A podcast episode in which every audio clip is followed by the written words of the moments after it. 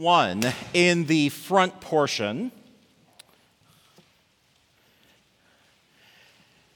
And you'll find there, printed in the hymnals, the Small Catechism by Martin Luther. It starts off by looking at the Ten Commandments. For the next several weeks, we'll be going through a series where we look at each of the Ten Commandments uh, as recorded in the Small Catechism. Let's read the first two commandments responsively right now. The first commandment you shall have no other gods. What does this mean? We should fear, love, and trust in God above all things. The second commandment you shall not take the name of the Lord your God in vain. What does this mean? We should fear and love God so that we do not curse, swear, practice witchcraft, lie, or deceive by his name but call upon him in every trouble, pray, praise, and give thanks. You may be seated.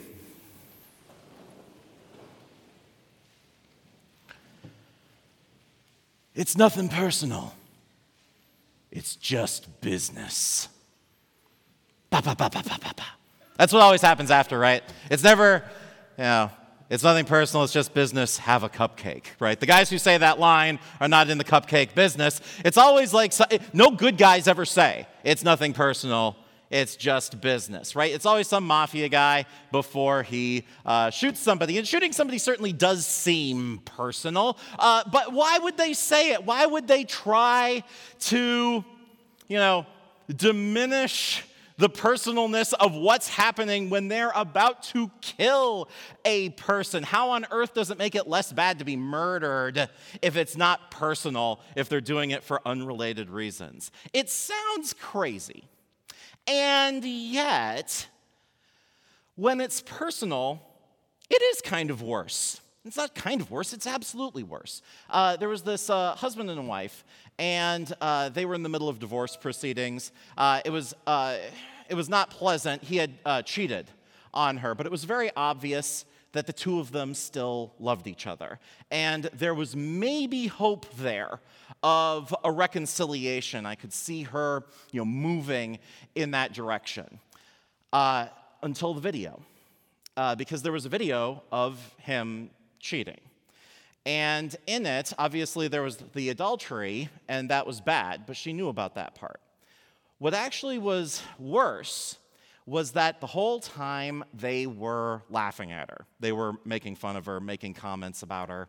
And it just made it more personal. It made, it was a betrayal before, but now it took this act of infidelity and it made it a really personal betrayal. It was just a, it was a bridge too far for her. It killed that relationship, their marriage ended because of that. And nobody look, would look at her and say, you know, how could you how could you break it off? I mean, he was clearly and obviously to blame.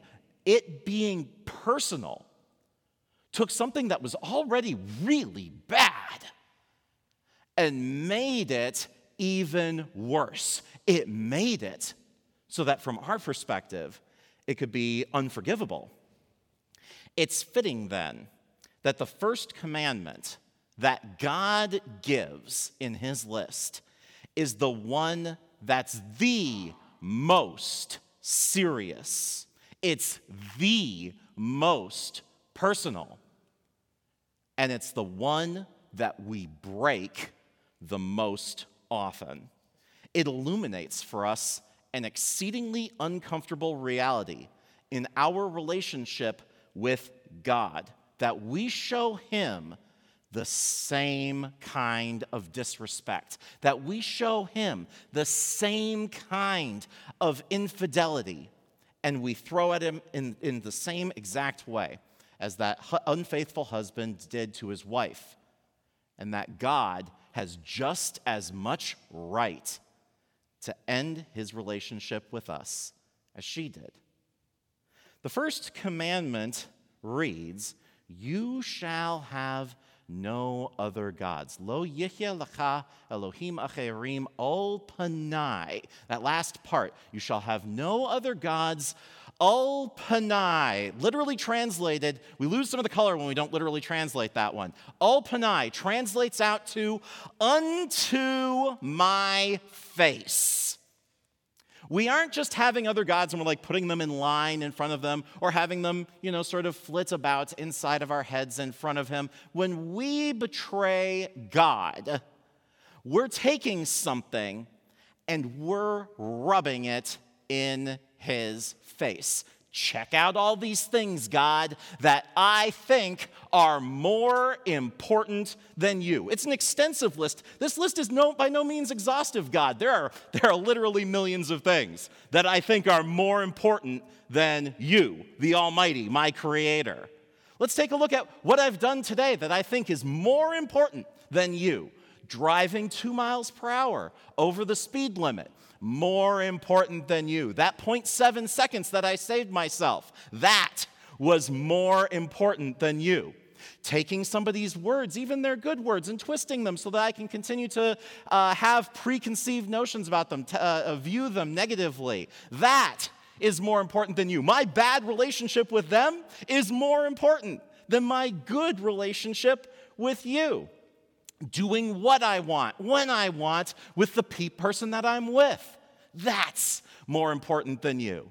The fantasies that I have in my head about somebody that I'm not with but would prefer to be with, those are more important than you. And of course, when it comes to things better and more important than you, God, there's nothing out there that even begins to come close to how much more important I am than you. How much more I am my God than you are. We betray God. It's personal, it's in his face. And these are very deliberate, very direct acts of betrayal. The same God that Adam and Eve betrayed the Lord for is the God we betray him for. The same God Cain betrayed the Lord for is the God we betray him for. The same God Lot's wife betrayed the Lord for is the God we betray him for. The same God that David betrayed the Lord for is the one that we betray him for. The same God that Judas Iscariot betrayed the Lord for is the God that we betray him for over and over and over again every single day.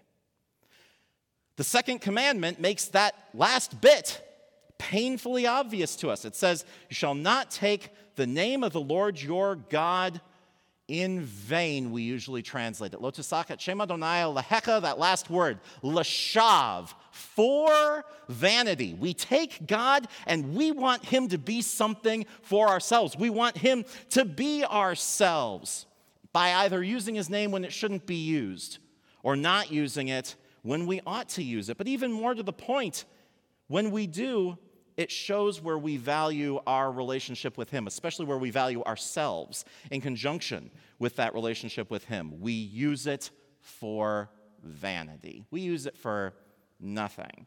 Make ourselves look better or cooler, or feel better about ourselves, or to fit in, or to feel like we're not beholden to anybody else. We seize God's credentials as our own. All of these personal acts of betrayal. No matter how many times we've turned our back on God, betrayed Him, and walked away from Him, or mocked Him with what we preferred to follow. Despite all of that, He has never abandoned us. On the cross, uh, Jesus did something very interesting. He actually quoted a psalm. Do you remember when he says, My God, my God, why have you forsaken me? He's uh, quoting a psalm of David, Psalm 22. Uh, David had this desperate plea. He was in terrible straits. He felt abandoned by the whole world. His life was in real danger. God had made all of these promises to him, and it seemed like none of them were going to be realized during this difficult, humiliating, painful part of his life. And so he cries out, My God, my God, why have you forsaken me? Now, God answered David's prayer at that time. Obviously, he was delivered, became king, had a flourishing nation rise up underneath him. But God's final answer to that prayer came a thousand years later in the most pointed, amazing way possible. My God, my God, why have you forsaken me? And God says, I don't forsake you. I forsake my son instead of you. I forsake my beloved son who's done nothing to deserve me turning my back on him. And I turn my back on him instead of on you. Rather than abandon David, rather than abandon any of us, God abandoned his only son, whom he loved. Rather than watch us die and fall eternally, God watched Jesus suffer the punishment we deserved, the punishment of hell, as he bled on the cross, being abandoned by God to die in our place. Just like Adam and Eve hid from their betrayal, we try to hide from God. What is his response? He makes his home in our hearts. He comes even closer to us. We chose the fruits of the tree of the knowledge of good and evil to eat to our damnation. How does he respond? He feeds us on Christ's body and blood for our forgiveness.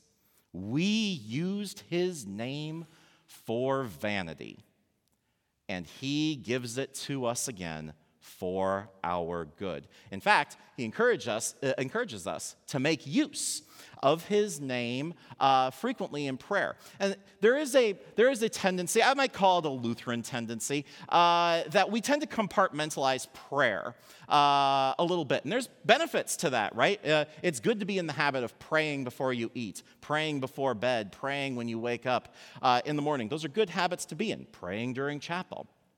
But sometimes I think that we forget that God's given us His name uh, to use in small situations, that He's given us His name to use uh, during the day, and we oftentimes don't practice it. We, don't, we certainly don't do guided practice of it. So let's just let's try to change that this morning just a little bit. And let's take 15 seconds to pray silently. We'll pray about two things, okay, for those 15 seconds.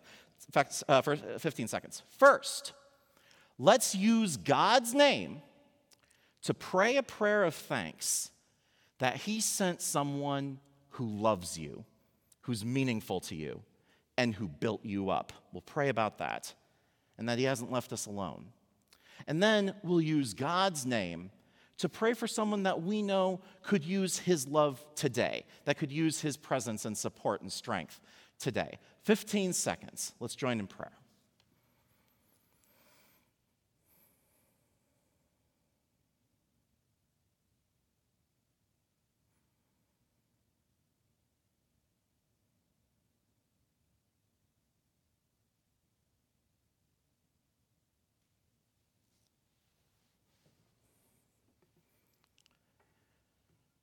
God does some amazing things with those prayers.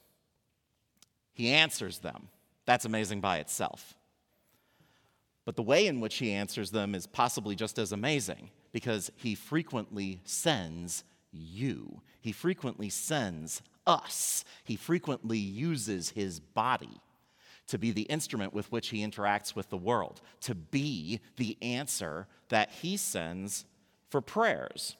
Where we were once tremendous enemies of God's plan, resolutely dedicated to betraying that plan. Now he makes us a part of his plan. Any day that you can be the answer that God sends to your prayer for somebody else, that is a good day. And you have just prayed for two people. God's going to answer that prayer in His love. One way or another, God is going to answer the prayer that you just prayed for those two people. Perhaps today you'd like the opportunity to be the answer that God sends to those prayers that you prayed. I thank God that He does send you to accomplish these important tasks in this world. But any love that we show, any prayers that we offer, any use of his name, any confidence that we have from his grace, any relief of forgiveness is rooted in the fact that although we betrayed him, he refused to abandon us. That we love because he first loved us. And because of that, we will see the face of our God. Amen. Please rise and we'll join our hearts once more in prayer. Lord in heaven, we praise your name. Merciful God, you have met our betrayals with patience, our hate with love, and our sins with forgiveness. For Jesus' sake, continue on with us while we journey through this world. Restore us when we fall, and in the end, raise us up from death unto life with you in eternity. Hear us for Christ's sake. Amen.